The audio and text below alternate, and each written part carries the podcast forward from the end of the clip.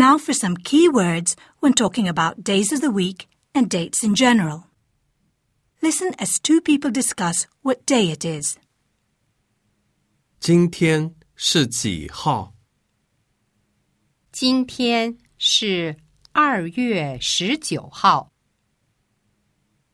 今天是星期几? 今天是星期五。 明天是几月几号?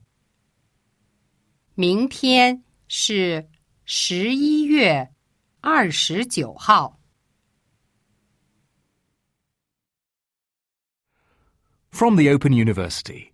For more information, go to w w w dot open dot a c dot u k forward slash use.